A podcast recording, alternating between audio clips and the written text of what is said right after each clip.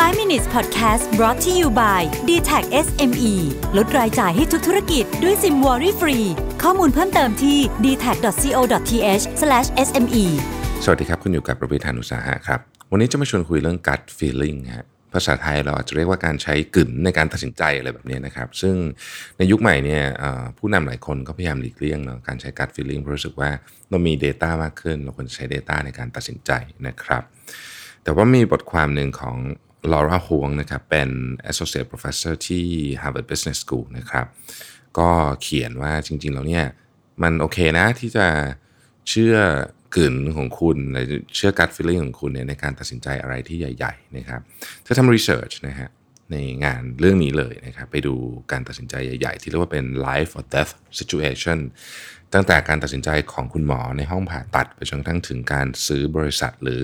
ลงทุนในธุรกิจสตาร์ทอัพที่มีความไม่แน่นอนสูงมากๆนะฮะ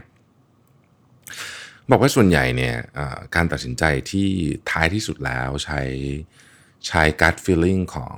ผู้นำเนี่ยหรือคนที่เป็น in charge ในเรื่องเหตุการณ์นั้นๆเนี่ย ก็ยังถือว่าออกมามีผลค่อนข้างดีทีเดียวนะครับ ซึ่งเธอเอในในรายงานฉบับนี้เนี่ยเขียนไว้ว่าปกติแล้วเนี่ยเวลาเราจะตัดสินใจอะไร สมมุติว่าเป็นการลงทุนแล้วกันนะเอา venture capitalist หรือว่า angel investor เนี่ยเวลาลงทุนเนี่ยก็จะดูหลายอย่างอยู่แล้ว เช่น ดูข้อมูลทางเศรษฐศาสตร์ ดูข้อมูลเรื่องการเงินนะครับไอ้พวก hard data ต่างๆเนี่ย hard data เหล่านี้เนี่ยมันเป็นเขาเรียกว่าเป็น signal เป็นสัญญาณเฉย แต่ว่ามันจะมีข้อมูลอะไรบางอย่างที่มันไม่ได้อยู่ในกลุ่มนี้ไม่สามารถที่จะเขียนลงมาในกระดาษได้ บางอย่างวัดไม่ได้ด้วยซ้ำเนี่ยนะฮะรายงานฉบับนี้บอกว่า 90 90 บริษัทนะครับ ที่เธอไป track มาเนี่ยให้ให้ข้อมูลคล้ายๆกันว่าในที่สุดแล้วการตัดสินใจที่ดีเนี่ยส่วนใหญ่จะจบลงด้วยการใช้ gut feeling ไม่ทางใดก็ทางหนึ่ง ทีนี้เวลาใช้ gut feeling เนี่ยสิ่งที่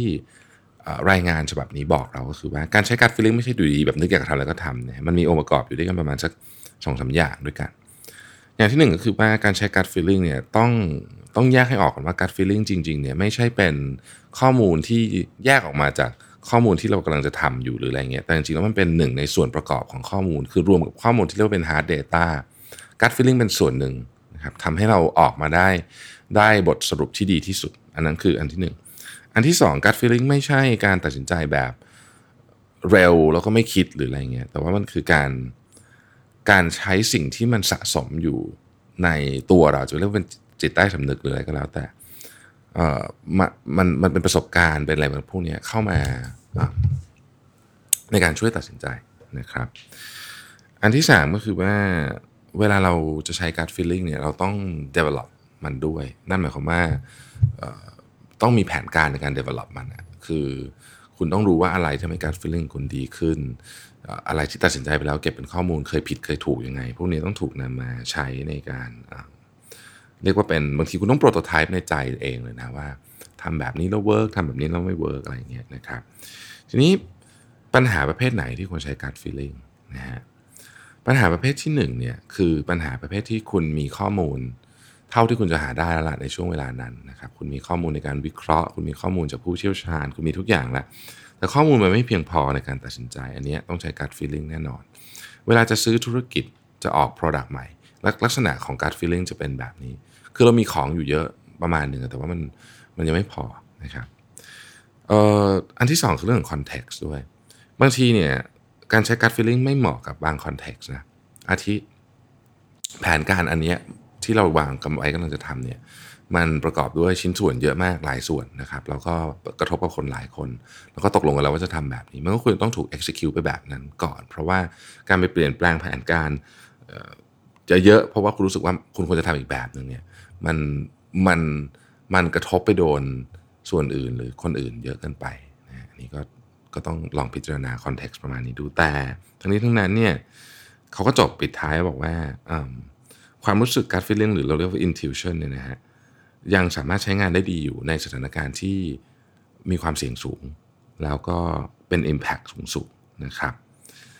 เมื่อตัดสินใจไปแล้วไม่ต้องพยายามหาเหตุผลนะเพราะว่าการไปหาเหตุผลเพื่อตัดสินใจ